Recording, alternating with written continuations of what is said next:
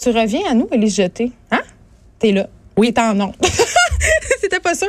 Euh, écoute, on se parle de cette série et là, je dois te faire un aveu. Ma fille Alice en secondaire est une grande fan, OK, de Sex Ah, Education. j'adore ça. On en a parlé, il y a des gens. Moi, je l'ai pas encore écouté. Fait que je suis vraiment en retard. Puis je le sais, là, tu me juges en ce moment. C'est l'une des meilleures séries, en tout cas, à ton Ah, avis. oui.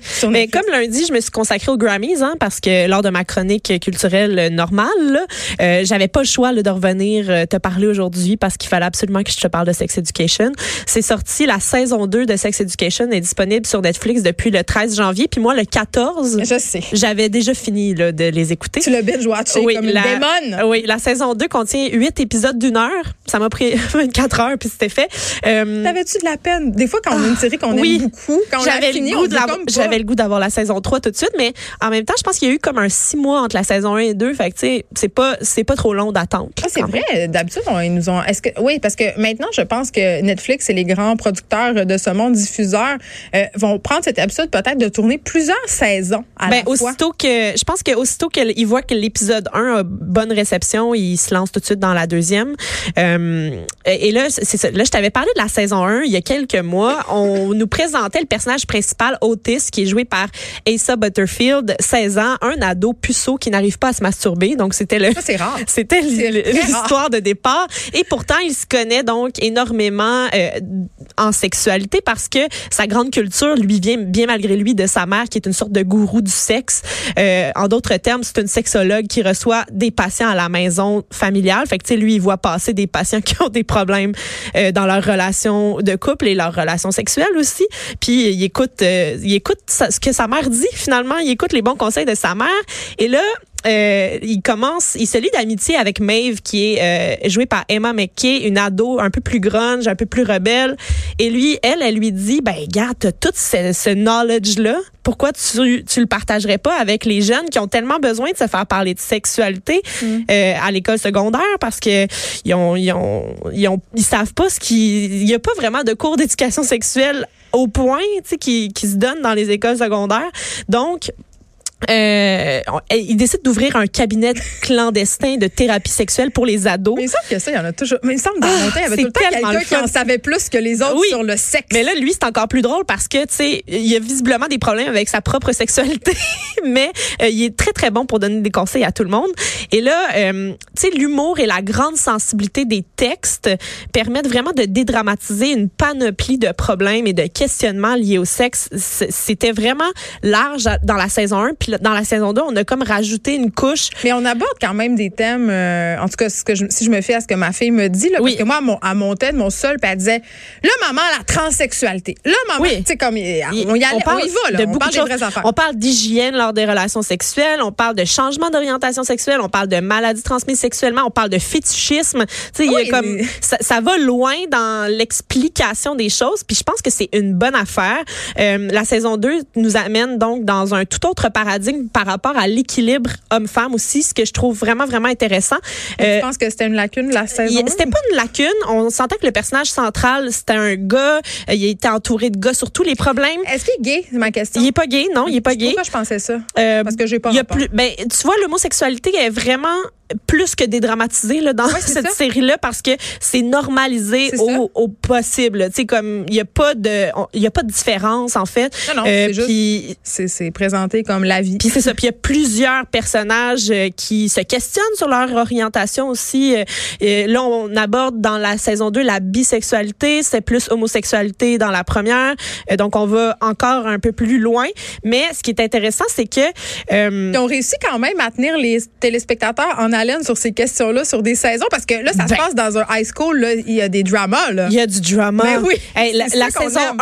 1, la saison 2 s'ouvre avec le premier épisode. Tout le monde pense qu'ils ont pogné des ITS, mais euh, ils n'ont pas eu vraiment de relations sexuelles. Il y, a plein de gens qui pensent qu'ils ont, des maladies transmises sexuellement alors qu'ils n'ont jamais fait l'amour. Mais attends, nous, euh, pis ça, c'est. Ben, je ris, pis c'est pas drôle, mais dans mon temps, à l'école secondaire, euh, c'était un peu la peur du sida, là. Oui. On connaissait pas tant ça que ça. Fait qu'il y avait tout le temps cette rumeur de genre, penses-tu qu'une telle ou un tel? C'est- souvent une telle, oui, malheureusement. là. ben ça se peut. une telle le sida, puis hey, là, là c'était la grosse affaire. Tout à fait. On peut songer que ça peut se répandre assez vite. euh, Mais là, ben oui. Mais là, ce qui est le fun, c'est que dès le début de, du tournage de la, de la saison 2, l'autrice de la série, Laurie Nunn, elle s'est rendue compte que euh, son premier épisode répondait pas au test de Bechdel, qui est comme euh, Ah oui, le test pour le voir test pour si la- savoir ouais. si si finalement les personnages féminins ont assez d'importance. Il y, a, il y a trois critères en fait. Il doit y avoir au moins deux femmes nommées, nom et prénom dans dans l'épisode. Il doit par, elles doivent parler ensemble les deux filles. et Elles doivent parler de quelque chose qui a pas rapport avec les gars. Oh, ça, c'est tough, hein, dans les séries. Oh c'est là très, là! très, très difficile. Puis là, elle, elle s'est rendue compte de ça, puis elle a dit, moi, je suis une autrice, je veux pas, euh, tu sais, je suis une femme, je veux pas que ça soit ça le message que je donne, tu sais. Fait qu'elle a réécrit, elle est retournée à la table euh, d'écriture, puis elle a décidé de réécrire un personnage plus fort à Amy, qui est comme une jeune fille qui, dès le premier épisode, euh, prend l'autobus de ville pour se rendre à l'école et il y a quelqu'un, il y a un, un monsieur, un gars qui se masturbe sur elle et qu'il il éjacule sur son pantalon à elle. voit ça? On voit ça. OK, OK. On y va, on y va. On y va, on va. Il n'y a pas de tabou dans cette série-là. Et J'aime ça. après ça, là, elle, elle, a dit, oh, c'est pas grave, il a juste scrappé mon pantalon. Euh, Mais là, finalement, sa- son amie, euh, puis là, c'est là qu'elle se lie d'amitié. C'est super beau, c'est super touchant. Elle dit, garde, viens avec moi, on va aller à la police, on va porter plainte. Fait que là, elle passe la journée à- au poste de police pour. elle n'est euh, pas traumatisée. elle pas, mais elle, elle se rend, elle se rend pas compte qu'elle est traumatisée, mais elle l'est. Et par la suite, elle se rend compte qu'elle est pas capable de prendre l'autobus parce qu'elle est Ah. trop stressée, puis ça l'a marqué sans, sans qu'elle s'en rende compte. C'est sûr qu'un gars qui se donne sur toi, c'est ça marque. Ça marque quand même. Et il y a une, euh, il y a une scène qui m'a fait pleurer, puis je l'ai réécoutée à plusieurs reprises, mais le jour où elle décide qu'elle va reprendre l'autobus, puis Oh. Tu sais, ça va bien aller. Toutes ses amies, qui sont toutes des filles qui se ressemblent pas, toutes des filles qui s'entendent pas nécessairement bien entre elles, il y a de la chicane même entre ces filles-là. Elles se pointent toutes à son arrêt d'autobus pour prendre l'autobus avec elle. Sororité. Oui, et il y a l'excellente chanson de Sharon Van Etten, 17, qui joue, euh, puis ça, ça donne vraiment quelque chose de powerful. Ah. Ça donne vraiment envie de l'écouter, en tout cas.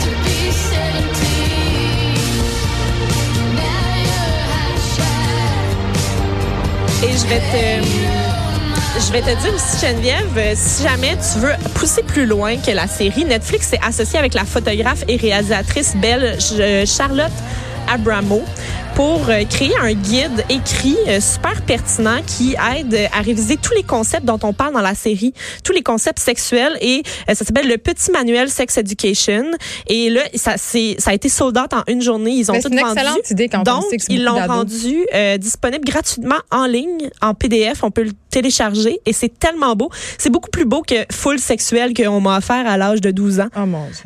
un livre. On se reparle dépassé. sexuel. Un livre Euh, de Jocelyne Robert.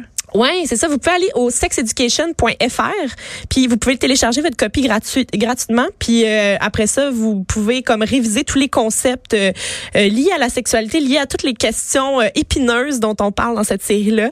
Euh, c'est c'est comme un cours d'éducation sexuelle pour vrai. Mais je, m'en- oui, c'est vrai. Puis je m'en voudrais de pas souligner au passage, puisque tu euh, nous faisais part de l'existence de ce petit manuel, euh, le fabuleux dictionnaire Tout le monde, euh, le dictionnaire tout, tout nu, c'est ça, de Myriam euh, Daxon Bernier. oui. qui est extraordinaire euh, et que ma fille aussi a beaucoup aimé parce que justement on dit les vraies affaires. On rit aussi parce que dans Sex Education, je pense qu'une des choses qui fait que cette série-là pogne, c'est qu'on justement tu l'as dit, on dédramatise de toutes ces affaires-là, on en rit. Euh, Il y a des moments touchants, mais à un moment donné, on se rend compte que le sexe, ben c'est juste, c'est la vie. C'est juste la vie. Puis c'est, euh, on est allé, on va vraiment dans tout, dans tous les raccoins qu'on n'aurait pas pu imaginer. Puis il y a une belle ouverture aussi à la toute fin sur une saison 3, donc on croise les doigts pour ça. Je Bon. pense qu'ils sont déjà euh, en pour parler. Là, il faudrait que je m'y mette. Pas au Oui. sexe, mais à la série Sex Tu peux Education. te mettre au sexe. Je peux aussi. faire les deux. Élise Jeté, merci beaucoup d'avoir été avec nous.